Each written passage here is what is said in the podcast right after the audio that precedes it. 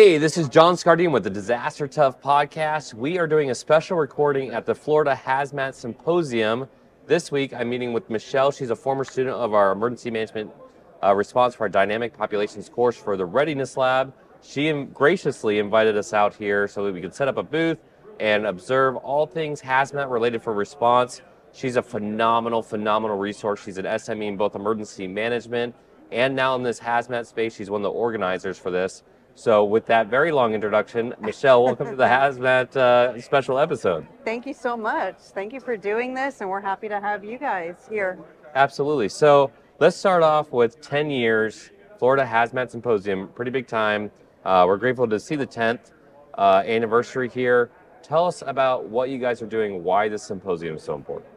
So we found a gap in, in hazmat related trainings many, many years ago. Um, and a bunch of us just got together and said, we identify this gap. There's this huge need for hazardous materials, classroom and hands on training.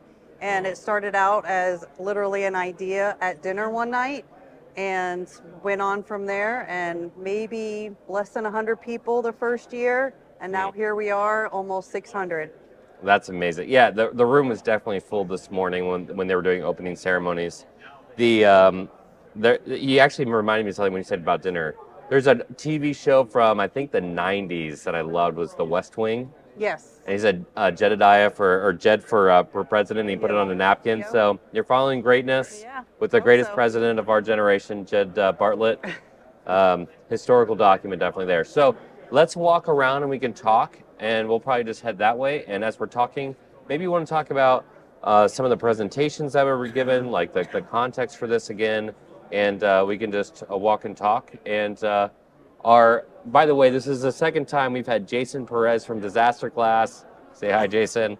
Um, he did this with Wesley before too, so you're kind of our pseudo uh, video guy when we're doing these trainings. But let's walk around. We can say hi to a couple of the vendors. You can talk about the presentations and just kind of go from there. Also, just a heads up, we had questions on social media. All right. We'll probably ask. We'll sit down and we'll do those questions as well. So let's uh, let's head that way. So as we're walking, we get to fall. Oh, this is gonna be fun. Don't trip. Uh, as we're walking, as we're talking here, there's so many different types of vendors here. You know, obviously we're promoting the Readiness Lab podcast network. We have public entities here. We have private entities here. What is the point of this symposium? Because it's kind of like a conference, it's kind of like a symposium. It is. Um, so we have vendors slash sponsors, and some of them are selling equipment, hazmat related meters, and um, level A suits, and even drones. We have all kinds, but we also have like the pipeline industry. Mm, we have is, virtual reality going on right next to us. You want to see that, Jason? We really like virtual reality. We hope they become sponsors in the future. Uh, yeah. We're trying not to get in their way. this is pretty amazing stuff. Honestly, we talked to them all this morning about the capabilities of uh, virtual reality and how it can help out firefighters, also emergency managers better prepare. So it's pretty cool that you get people here to do that. Absolutely. Sorry, I don't want to cut you off, but. No, that's good. So we also have the pipeline industry. Mm. Um, you know, first responders need to know how to communicate with them in the event of an emergency yes. and how to react, what not to do to, you know, blow up the house a mile away if you cut off the line no, down here. There was actually yeah. a video of like that. that posted, what was it? Uh, like a FedEx worker was delivering a package, so the ring camera turned on, and so the behind them, the, yes. the thing blew up, yeah. the house blew up. Oh yeah. my gosh.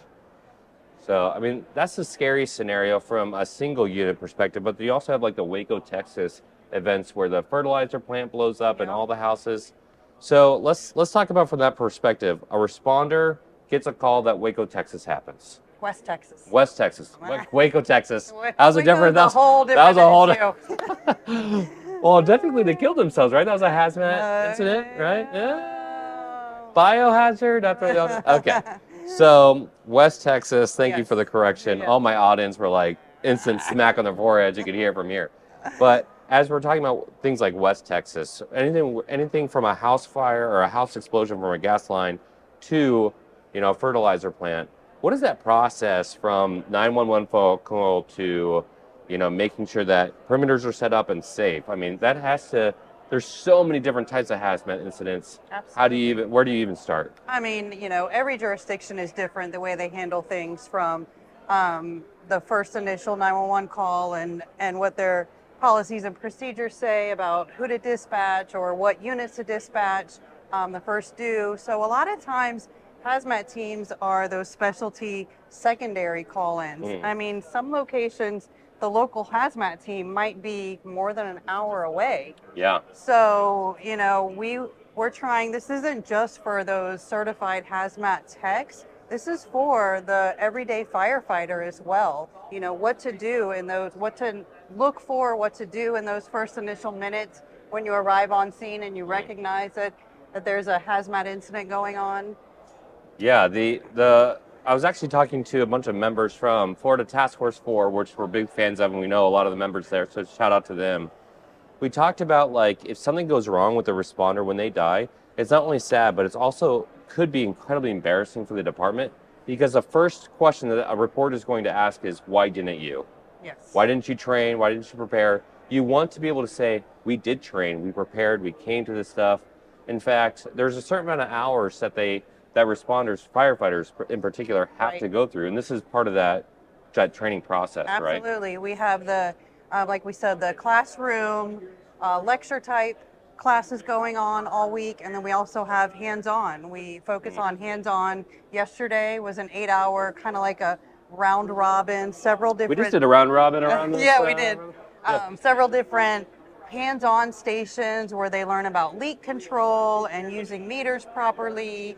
And um, we had people in air packs and level A suits floating in the swimming pool because we are a beautiful Daytona Beach Yes. and it's 70 degrees out today. With a NASA so- launch or whatever. Yeah, yeah, SpaceX we had launch, a rocket go off this morning. So, You know, the um, one of your vendors here, Ansell, uh, they're the only Tyvek suits that can be reusable, right? I, I believe that they were telling me. And so, like, just having like responders know that whether it's Ansell supporting with reusable suits or the fact that I don't have to throw away something every time, or these drone operations, or how to do this, even my own understanding of like tactical, even as a vendor here, right? Um, just like, okay, like this is how that process happens. All of my experience of hazmat is being on the national strike team, and we look at catastrophic response from that 50,000 foot level. For me, that was like pure analytics, right? What do the analytics uh, analytics look like from there? From the ground level, you know, they a lot of questions would start forming their, their mind, right? What are like the first like maybe four or five questions that a responder will start asking themselves when they get a call like a train derailment or a gas line leak? Is there like basic like perimeter like I don't, I don't even know like what is the substance? Do I know what it is? What's the danger to the public? Those are just my Yeah. guesses, but what is it? Trying to find out what it is, how much of it is there is. oh, quantity, yeah, right. for sure. Um, you know, is it actively leaking? Is it making a gas cloud, a Mm. plume? What's the weather like? What's how's the weather going to react with that? oh, I love that. Yeah, yeah. So, um, and then citizens is a you know big chlorine cloud going over towards a neighborhood or a s- Mm. elementary school, and it's two o'clock, you know, on a Tuesday afternoon when Yeah. they're outside. Right. Yeah, yeah. So. Yeah, from my perspective of like either the historical events or from that national perspective, we always worry about media, media trying to get in and hurting themselves, Right. or providing like that rumor control is such an issue. What was that experience? There was an experience in Brazil where, unfortunately, two boys uh, died after playing with the X-ray machine, and uh, without understanding how, you know, radiation works, they thought the boys and the- therefore their families could get contaminated later on. And so this whole town went out to essentially kill everybody that went to a funeral Mm, because they thought, oh, I could get contaminated Right, from touching the right. body. And so just like even that like level of awareness of what to do, what not to do, right. we always had to think of the public's perspective, not just where are you at now, but hey, this is a contamination zone. Don't try to go get your kid because Right. if it's 2 p.m., you could not just hurt your kid and hurt yourself as well. Right, right, Yeah. absolutely. And that's when you want to have a good communications department, public awareness department, and use the media to your advantage. Get that message out there in real time. Control the rumors. Yes, control the rumors. Mm-hmm. Speaking of controlling the rumors and technologies and processes, you know, uh, I think we should switch a little bit. We're going to have Chief Jonathan Lamb, hopefully a little bit later, Uh, let's sit down with him and yourself, uh, maybe Cy. We're going to reach out to Cy because she's awesome. She's also a former student of ours. And let's have a conversation about the technologies and processes from an emergency management perspective of what an emergency manager can do to help out a hazmat situation. Absolutely. So let's go do that. Real quick, we're going to pause for this week's Disaster Tough endorsements. How do you spell Doberman Emergency Management? EOP, OEP, HVA, HMP, THIRA, TTX, Drone, PDA. Whenever you need an expert, Doberman Emergency Management field experts are there for support. Contact an expert at DobermanEMG.com today. The L3 Harris Extreme 400p radio solves problems and is specifically designed for emergency services. How do we know? We field tested it with medical, urban search and rescue, and collapse and confined structures. This radio is amazingly tough. Check out the L3 Harris Extreme 400p radio at l3harris.com right now. Instinct Ready kits are awesome, compact, fully loaded, and easy to place around your office, school, campus, warehouse, wherever. I keep a quick pack in my vehicle and one at home. Imagine Instinct Ready fully loaded Stop the Bleed kits in every school and office. Get Instinct Ready kits and training at instinctready.com. Okay, let's jump back in. Okay, fantastic. We just went upstairs, and uh, Michelle and I had a great conversation talking about kind of the the the parameters of what we want to talk about with the Florida Hazmat Symposium. Again, 10 year anniversary. So huge thanks to again allowing us to be out here. This is kind of our, for lack of a better term, our love note to Florida Hazmat Symposium for allowing us to come out here and see what firefighters, first responders, emergency managers, the whole group, emergency services are trying to do to better themselves and the field in hazmat. Uh, with me for this fun uh, second section is this panel discussion. Of course, we have Michelle here on the end. We have Chief Jonathan Lamb. He's also the president, of, I believe, of the Florida Hazmat Symposium, and we have also Cy with us. Um, she is creating a business, I believe, called um, Cyanide. Cyanide. It would be Cyanide. Uh, we'll, we'll work on that um, a little bit. But uh, either way, this is going to be a really great opportunity. Again, this is our way to say thank you, and your way as an audience member to think about the implications for hazmat. We always talk about the hurricane, the wildfire, some of that stuff. But every incident that we respond to, especially the catastrophic incidents, are hazmat incidents. If you look at the wildfires in California, all the time in recovery that we use to have to go in there and decon the area and to remove all those hazardous chemicals but also, of course, first responders are dealing with that as well. They're going in there and they have to deal with a potential hazard, a life saving, life sustaining moment where they have to make very quick decisions. And we don't want them to follow their gut. They don't want to follow their gut. They want to start going in there and saying, okay, based off of training, analytics, experience, all these tools and resources to go in there. So I'm going to start off with the president here, Chief Lamb. Um, Chief, as we're as we're talking about kind of the the basics of hazardous materials and dealing with hazmat experiences. Uh, when you come up to a scene, I asked this to Michelle as well. When you come up to a scene, what are the the basic tenets or rules, principles that you would want to follow as you so, show up to a scene, i.e., a train derailment? Uh, we talked about pipeline explosion, whatever it may be. What what do you start doing? What are the check boxes for you? That's actually a, a great question, and one of the things that we do as hazmat responders and even as incident commanders, it really starts before we ever get on scene. And you know, when that call comes in for a train derailment or a hazardous materials incident, the initial rollout of that comes from our dispatch center. So they're really starting to paint that picture for us on what we're responding to. So for me as a chief officer and even as a hazmat team lead uh, member, one of the things that I would do is I would take that critical information that I was given from our dispatch center on the way there and start running through my mind what are the things that we're going to see? What are the potentials that we're going to have to work with? So when i start doing that i start calling for resources early. Mm. so you start talking about adding more manpower maybe another hazmat team depending on the information you got.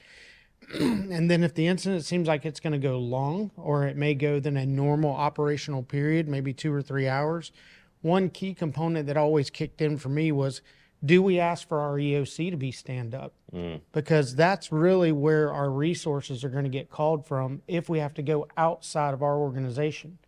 And any large hazmat incident, like a train derailment, anything like that, it's going to be larger than any one municipality or one hazmat team is going to be able to handle. Mm. So the quicker you um, key in that emergency management component and standing up your EOC and getting those requests in, the quicker you start getting all those assets, those resources, those materials moving.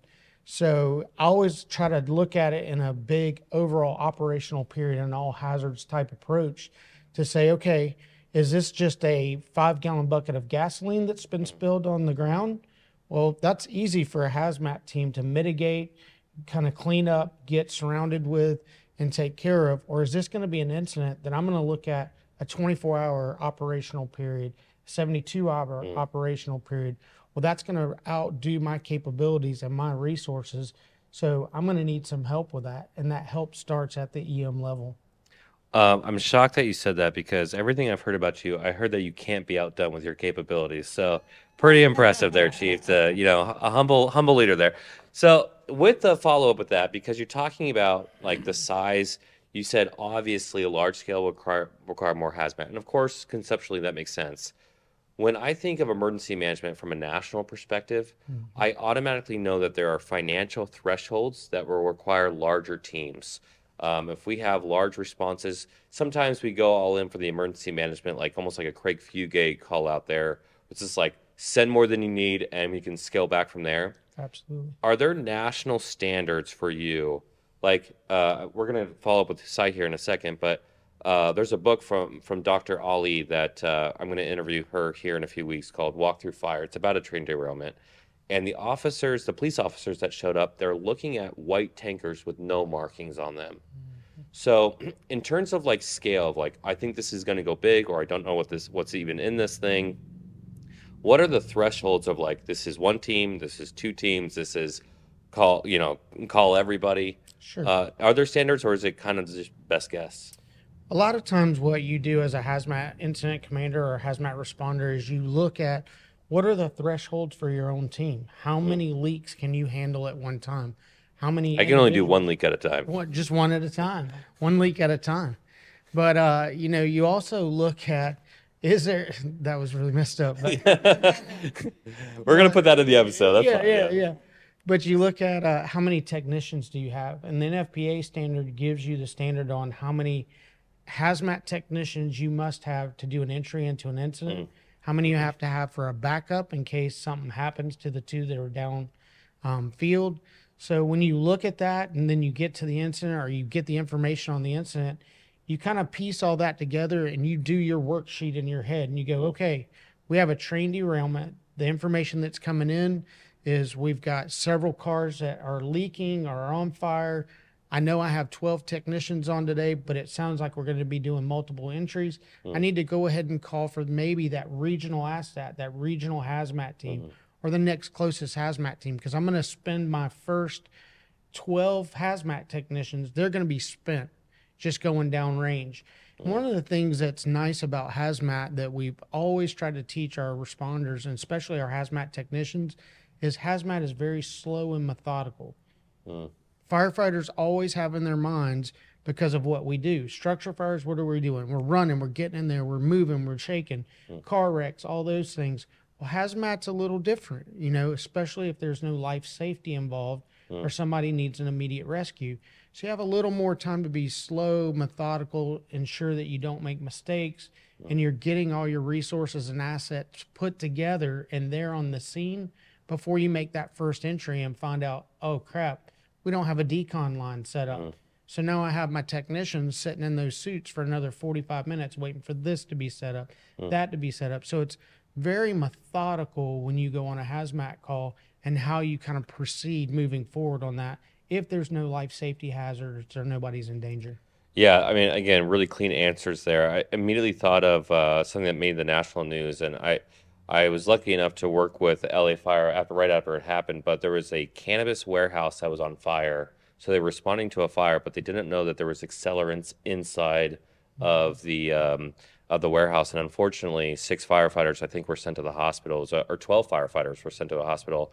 Um, really, really rough situation and uh, the tools and the resources, uh, the skill sets needed, even the uh, like the technologies needed to understand like what is around me.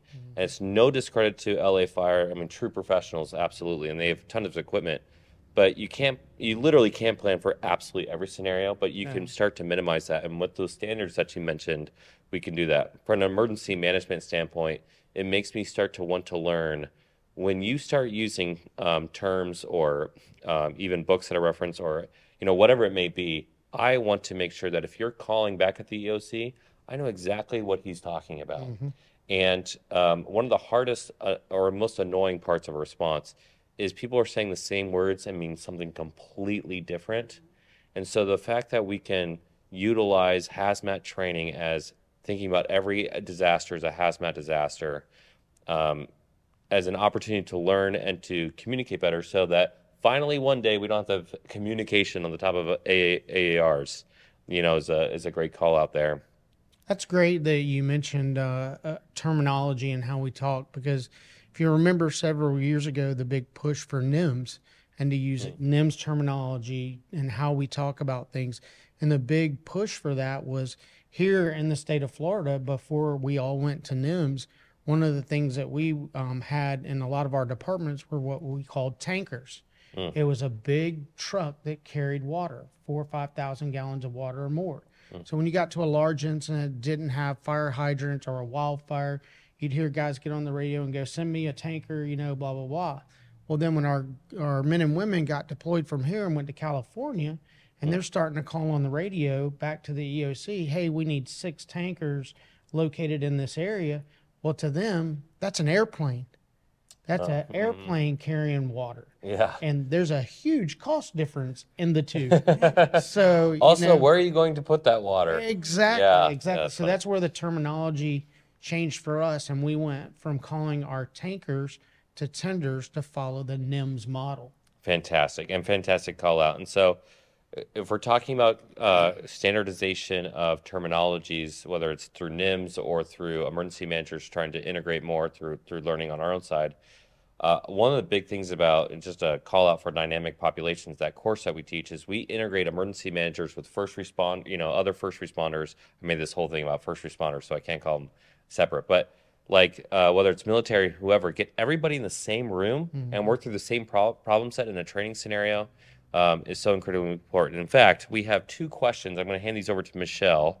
Michelle's going to answer uh, uh, like a training scenario question because we're talking about how training and communications how they should be integrated. So, Michelle, uh, our question here is from an audience member. Why are realistic full scale exercises that include critical infrastructures such as first responders essential? So that is super easy to answer. Um, Pulse, the Pulse incident that happened in 2016, is a perfect example. Every year, um, at least in Central Florida, we work with our first responders, hospitals, the airport, mm. transportation, meaning our local bus or um, public bus systems, all of these critical infrastructure. We work together and we create a hazmat disaster and mm. then also a mass casualty. So we surge the hospitals, all of our local hospitals. And when Pulse happened, we literally had doctors, nurses, respiratory therapists, mm. people who worked in the hospital who were thanking us and said that our full scale exercises helped them do their jobs because, and it helped them save lives. Yeah, and, and so huge there. And so, just for like people who are listening to this episode, the Pulse incident that she's talking about, we had Chief Brian Davis, who's the incident commander on the Pulse nightclub shooting, um, on our podcast. Who I'm going to guess was between episodes 50 and 75. So you want to scroll back about a year, year and a half. Uh, you can listen to that episode where he actually walks through that whole thing and the decisions he had to make as the incident commander and how shocking it was, especially because as an active shooter incident, even with a you know thinking about the hazmat perspective, you know that was not a traditional active shooter, i.e., didn't follow the pattern of 10 to 12 minutes. It was three hours. He called himself a terrorist. He pled allegiance to a terrorist group. He would call news stations. He barricaded. He had, uh, you know, he claimed he had uh, explosives with him. Definitely a hazmat for explosives. And so, that coordination piece, in my mind, while every disaster has lessons learned, what was so impressive to me is that fire and law enforcement actually work together to save lives in a coordinated command. Yes, unified command. Talk about NIMS, talk about ICS, and really in that play there. And uh, I can't even imagine at this point because the way that we uh, approach training now in our company, or at least with our group, is the idea of siloed training. You lose so much, and also it just helps out your training feel more realistic. Like one of the people who's always forgotten are the PIOs, public information officers. They're always crying and they're always uh, addressing the fact that they're like, hey, like you need to have a public relations arm of your training or finance admin, another group that's always calling you out. Now, we always run away from finance admin because we always want all the stuff. Mm-hmm. But ultimately, in a response, especially a large scale response, when you're ordering all the hazmat stuff and you're, they are a big part of that. And if they, they need the training just as much as everybody else. So, great, great example for Pulse Nightclub and the Pulse incident. And again, big shout out to uh, Chief Brian Davis for coming onto our podcast and uh, explaining one of the most horrific experiences probably of his career um, in, a, in a way that can help us all out. And so, j- John, just uh, adding to that too, you know, talking about that uh, exercise and scenario piece, we preach to to all of our first responders and our partners all the time. It's better to do these exercises and put names and faces together during an exercise instead of waiting for a true event to happen and figure out who's who in the playing book. You know, so that helps you really make those contacts. It helps put that name and face together. So when you know, hey, I need to speak to the director of the hospital, well, you've done exercises with that individual now. You've built that professional and personal relationship with them, and you really know their skill set. They know your skill set, and it makes for a lot smoother transition for not only the teams that are out there trying to mitigate the incident, but even that communication part back to our emergency management partners to help bring the resources in. Well, I can only imagine. I mean, in a disaster, you're working with so many people. But if you're in one of those hazmat suits and you're trying to communicate, oh my gosh, I can only imagine how hard that would be. But uh, you know, thinking about that in that context of like trusting the person across the room from you and and having those training experiences one of the things that you know we want to start calling out on our podcast is if you're going to talk about training you know there's a misconception in emergency management or maybe disaster response where they everybody says every disaster is different. I like to say if you think every disaster is different you don't know how to do analytics. Mm-hmm. There's a reason why we create national standards. There's a reason why we created nims and ics and are using gis and deep analytics and even artificial intelligence now because we know where the water is going to go. We know if it is propane, it's heavier and it's going to stay closer to the ground. If it's something else, it could turn into a plume and go higher up. Time of day impacts, weather impacts, all this stuff, as Michelle called out earlier. Like we can know what this happens. Now, maybe the unique circumstances of why the time of day or the circumstances that led up to an incident, but we can start attacking some of these issues. And I think one of the best ways to start attacking the issues where it doesn't have to feel so novice every time is using historical events to do that. In fact, we got a question about um, historical events. If you were going to, Cy specifically, if you were going to look at maybe a, a historical event, we called out the, uh, you know, um, Dr. Ali's book, uh, Walk Through Fire, um, where she talks about a train derailment in Tennessee that led to FEMA. If you were going to look at hazmat incidents where uh, we could definitely learn a lot from the good, the bad, and the ugly, are there certain incidents that come to your mind where you're like, okay, everybody listening right now, you should definitely study up on this right now?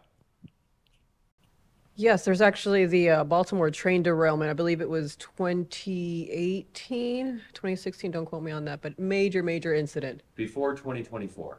Correct. Way before 2024. um, that one was something that went from bad to worse, but because of the leader that was placed in there, um, the chief ran it spectacular from beginning to end. Um, and it is ICS to a T. It's talking about exactly what you were talking about. Yes, every event is different, every disaster is different. However, there is a structure in place, and you can deviate from that structure to add your interventions. Um, but for the most part, there is an algorithm and uh, he actually followed said algorithm perfectly from beginning to end. There are some footage uh, of the actual event on YouTube and whatnot. The the full footage is very hard to find unless you're in with someone in FEMA, but.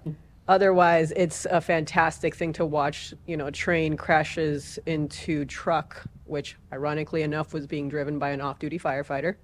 Whoa. Um, train explodes because train was carrying miscellaneous at the moment no one knew after investigation, sure, nothing was, you know, hazardous to the extent of, you know, recall or calling a hazmat team or specialized team. Um, but regardless, it was treated as such. So he activated every branch. He activated, uh, assigned on the radio. He pretty much told everyone, "Hey, if you are not essential, hold all your traffic." And on the spot, he created his org chart on the radio with his dispatcher in a matter of maybe two minutes. That's phenomenal. Um, and the event ran perfectly from beginning to end. I, I like how you said it went from bad to worse, but they still made the right decisions. You can do everything right in an emergency response, and things could still go wrong, and uh, people could still be hurt. And one of the best examples, and you're an EMT also by trade, right? Paramedic. Paramedic. Oh, oh my gosh, I pay homage. My COO, she's also she'll say I'm a paramedic, not an EMT. So I get it. Um, so big shout out to Ashley for that one.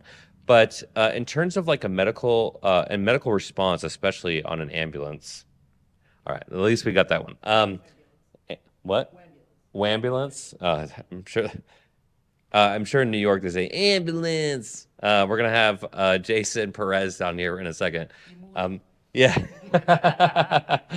exactly. So thinking about that perspective of like how disasters and medical relate, when I talk about how every disaster is not different, but all the circumstances could be unique. When, and I think I've actually talked about this on my podcast before. Uh, when my son was born, there was a major issue right as uh, he was uh, he was coming out, and there was a crash team that went in there. A team of nurses went in there to an OR, and um, the hospital they were at, they said they hadn't seen something like that in 17 years.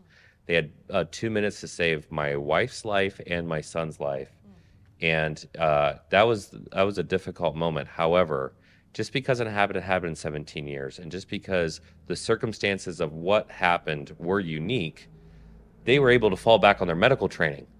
If a heart stops, if there's too much bleeding, whatever it may be, the if you're on the street and something horrific happens, like somebody's stabbed, now the, where they're stabbed might be different, but what you do to save somebody's life you know you follow that algorithm as you called out to make that and so that's what i want emergency management to get to and really emergency services is to think okay where it happens might change but there is an algorithm to this and we can be much more effective in that process baltimore train derailment fantastic call out there size so good job there so just uh, i'm just going to open this up to the group whoever wants to to answer this question but as we're we're wrapping up kind of this panel discussion again kind of a love letter to the Florida National Hazards uh, Symposium and what you guys are trying to achieve here uh, as a nonprofit, as trying to educate the field, as uh, bringing in vendors. I'm calling out vendors here because they get paid by vendors, so help them out. So that's that's my shout out for you, their president. Yeah, uh, chief, president, president, chief. That's kind of a kind of a cool term.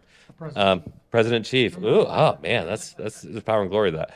Um, as you guys are thinking about moving forward with the Hazmat Symposium I want emergency managers to come. There's so many fire, uh, so many hazmat teams per requirement for them to get training here. But again, speaking that common language, making sure that we're talking about big picture here. Somebody was giving a great presentation about hazmat branding. We're addressing that right now in emergency management. Where emergency management, because of lack of standardization, we don't really have a culture or a branding really solidified yet.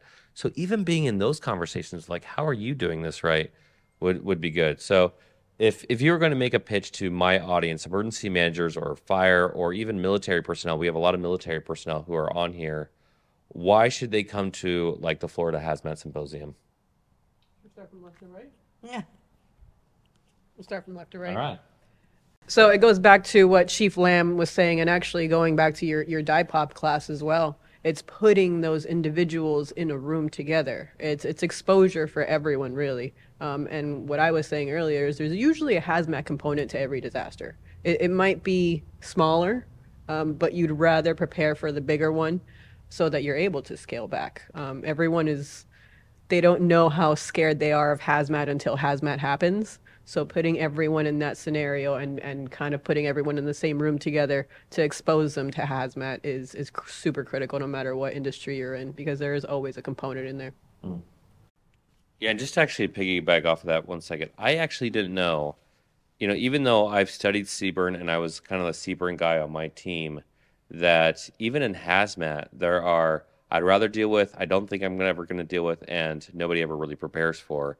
And working through that. And one of the surprises for me were a lot of uh, the firefighters that I was talking to, they would say, they would say either rad or, you know, radiological incidents were the ones that they felt least prepared for.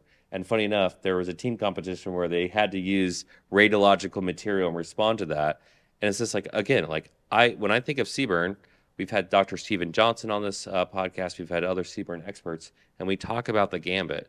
But again, to be able to call out, like, hey, I'm nervous in this area. Okay, great. Let's find you an SME who can help you build that confidence. So if there's a radiological incident, you can do that or get training with those people, right? Having that material. By the way, they actually used real radiological material in the exercise. So that was pretty cool. Until I found out they were like putting it on the people, and I'm sure it was completely safe, but I was like, I'm sorry, what? And so again, maybe my understanding of radiological or rad uh, is uh, is is low, and so it gave me an opportunity to say, okay, I want to go home and learn as well. So Paracelsus. The Paracelsus principle. Okay, it's the dose that hurts you. Really, it's the, do- it's the dose that makes the poison. the dose that hurt. Uh, are you from Florida originally? Are you from like New York? Because you started sounding like Jason there for a second. Dose. Um, the dose. Hey, the salad dressing. Um, if you're ever in New York City and you do not put enough salad dressing on a Caesar salad, I have a very strong feeling from a personal experience with a good friend on the other side of this camera here that you will hear about it a lot. So, speaking of putting the, the right ingredients of the salad together, Jason, um, just continuing the thought, why should my audience, why should emergency managers or military, other people outside the traditional field of hazmat uh, do it? President, President Chief. So you know that's a that's a great question, and one of the things that I like to go back to is where I started in Clay County up near Jacksonville. Well, if you've never heard of them, they're civil support teams. A little after 9/11, they put together the civil support teams that can go out and do hazmat, do all those things, have all the tools. Well, the 44th CST was located and is located in Clay County on Camp Blanding. And uh, we did a lot of training. They still do a lot of training with our military partners and how that interaction would go between a government agency that's a small county and embed with the military. How are those interactions going? So, you know, I think that component of it has been strong for several years now and it continues to build. But I kind of look at that whole thing as a, a train set. You know, if you're mm-hmm. putting together a train set as a kid, if you leave out one piece of that track, well, the train doesn't go around the track or it may not function. So that's where emergency management fits into that, especially when you're talking a large hazmat disaster that you're going to be going multiple operational periods. That EM aspect part of it for us is a lifesaver. Mm-hmm. That's how you're feeding your responders. That's how you're getting those resources there. That's how you're getting those assets there to contain that thing. That's how you're getting your people home quicker. So the sooner you can key in your emergency managers and get them sitting there with the responders, the hazmat responders, and talking that lingo, you know, you find out that, hey, EM and hazmat have a lot more in common than we thought. And it's like, absolutely, we're doing documents, we're doing paperwork, we're tracking resources, we're doing a lot of the stuff that you're doing in the EOC. We're not just the mop and glow boys. Yeah. We're not walking around in those big garbage bags and going, "Doo-doo-doo, hey, those boys What are those guys doing over there? yeah, yeah, So, you know, once that collaboration starts, EM sees that, you know, all of our emergency managers will see where they fit into that train track piece and keep the train on rail and running like it needs to be. So, um, it's huge to have that partnership and get them to come to conferences like this. And I, and I know it's not sexy and appealing when you really talk to EM managers and go, "Hey, why don't you come to a hazmat symposium?" They're like, uh, "I sit in the office all day, and I'm not going to some mop and glue classes with you guys." I'm gonna I'm gonna call you out on that right now because anytime uh, an emergency manager gets the opportunity to hang out with firefighters or uh, hazmat or do anything, get out of that office, we jump on that opportunity. So again, communications, right? We're I'm communicating. Absolutely. The, there is probably this is probably the easiest pitch in the world to emergency managers to come to one of these things. One, Daytona Beach, so that's fantastic. Two, the the material and the source content. But when you hear a fire chief say, there, "We have a lot in common. We want to work together," and maybe they hear misconceptions even on this podcast. They're like, "Ooh, I would love to be able to clear that up." Um, they want that opportunity to jump in, and they want that invite. So if they have it, they're they're going to come. Yeah. Absolutely. I would I would love nothing more than to see our hazmat teams and hazmat responders sitting right next to an emergency manager and going through the exact same scenarios, exact same classes that those technicians are because that would really bridge that gap of communication that you see a lot with our teams communicating back to our EOCs, to our emergency managers. That that lingo and that relationship is really not built as strong as it needs to be. And uh, I think you see a lot of emergency managers that they do have those good relationships. I think of St. Johns County and I think of uh, Duval County when I was up in that area, that how their EOC and their emergency management work so closely, not just with the um, fire department, but with their hazmat teams, their incident commanders for hazmat teams. And I think a lot of that um, push for that was everything that happened on 9 11. You look at all the anthrax calls we had. Everybody was doing their own thing. Do you go in a level A suit? Do you go in a level B suit? Well, this county's going in level A suits. Well, you don't really need a level A suit. You need a level B suit. You don't need to put the patient in the back of the rescue because now you've contaminated that rescue, put it out.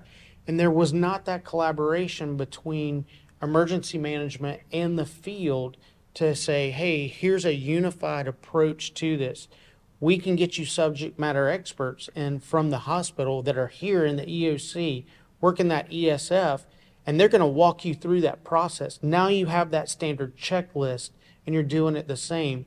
So that really changed the mindset of our hazmat teams uh, that was set back for decades because there was not that collaboration there. The the magic uh, the magic acronym you used there was ESFs. So emergency support functions for me is probably that and really lifelines, but emergency support functions for me really helped me as I was learning my career. All the different players in response. I'm ESF five, I get it.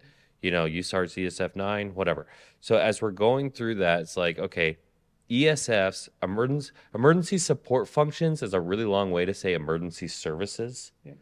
Utility companies, when their gas line explodes, guess who's all in on that emergency response. Mm-hmm. Now, again, their their job is different, but they're emergency support function, i.e., emergency services in that moment, and that's not again to take away from the tacticians because they need it.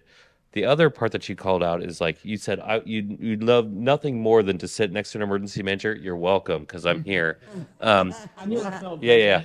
Well, Actually, oh, between the two of us, you're, you're like an emergency management sandwich right now. Oh, that's E and M. Um, the, uh, the the like the thing I like to tell firefighters is like emergency management's here because you know on a serious note, you know even you guys need a hero, and uh, we'll do everything we can uh, to help you and support you and to do everything we can. Keep the mic away from him at this point. Uh, Okay. okay, Michelle, rounding this out, you're an emergency manager. You teach emergency management at a university. You've been to the dynamic population class where you see this integration, and you are, I don't even know your official title here, but you are like, you're, it's like the Michelle Mafia here. Like you're like basically running the show from your perspective of seeing all this stuff and also a law enforcement background. What is your pitch? Why should other people come here? so we do have emergency managers here, not as many as we'd like, but I that's- do know there's some. Yes, We're calling you out, Yes. emergency managers. Get here. So, in the world of emergency management, emergency preparedness, it's you don't have to be a subject matter expert on anything or everything, but knowing who to call. That's the key. Fantastic. Bam. yes, mic drop. D- uh, please don't drop our mics; they're expensive. um, yeah, and th- great call out, and great, great way to round that out. Like knowing who to call, who to be in the room. Nothing's more emergency management than thinking about the coordination of emergency services. Who are all your ESFs?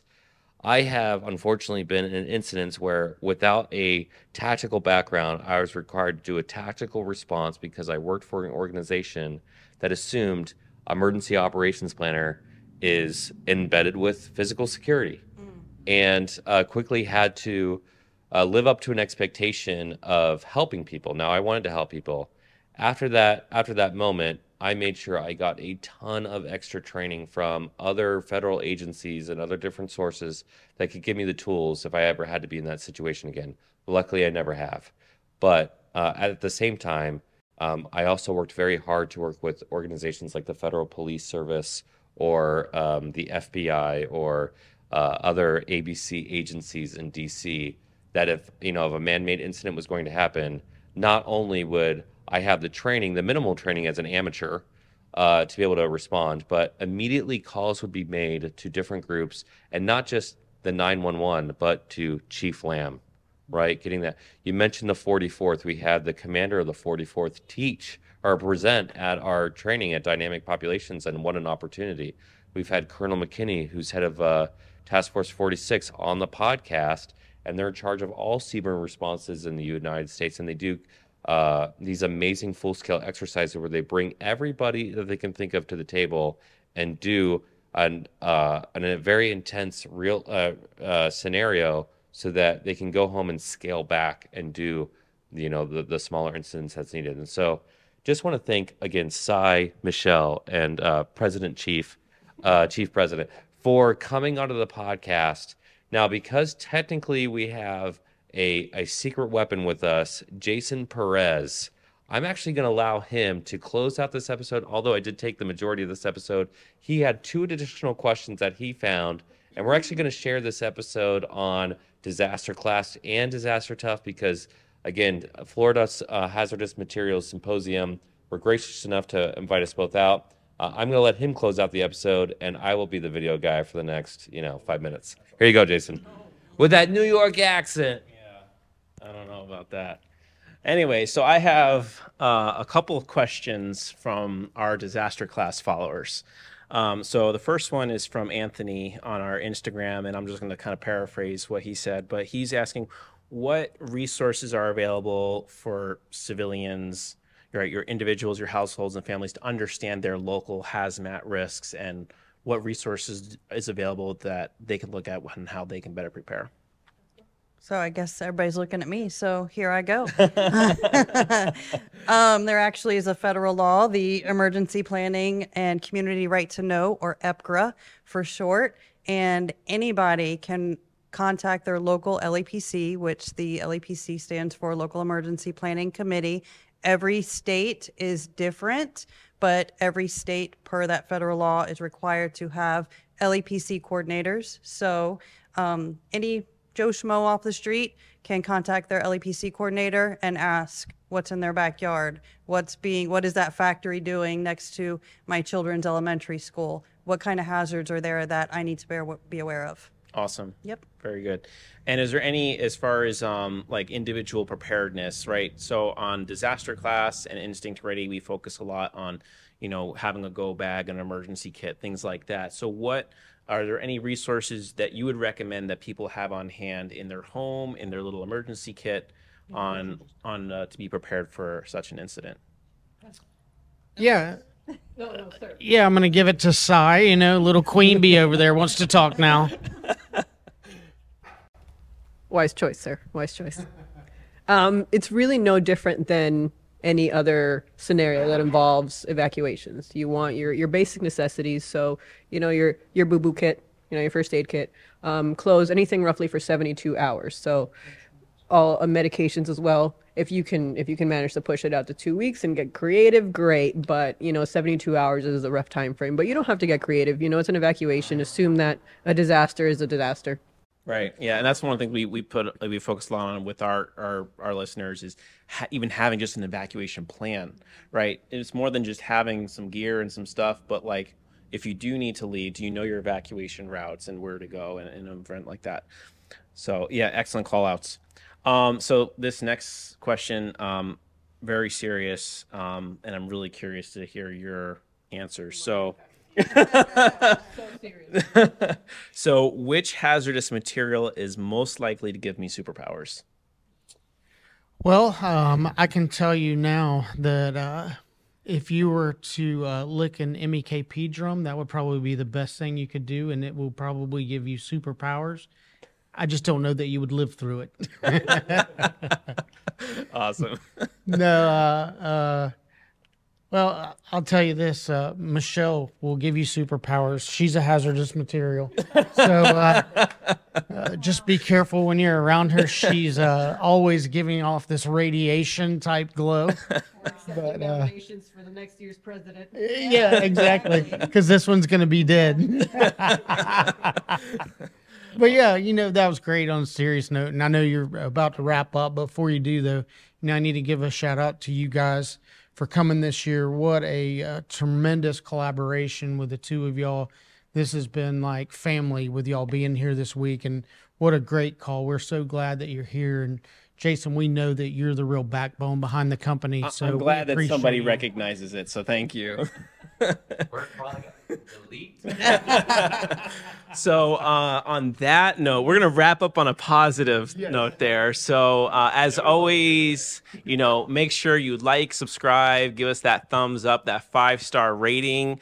Um, write into um, send us an email or a message on our social medias. Tell you know how you like this episode, me hosting versus John. We want to hear it. So, but uh, yeah, so we'll catch you next week on Disaster Tough. Thank you guys so much.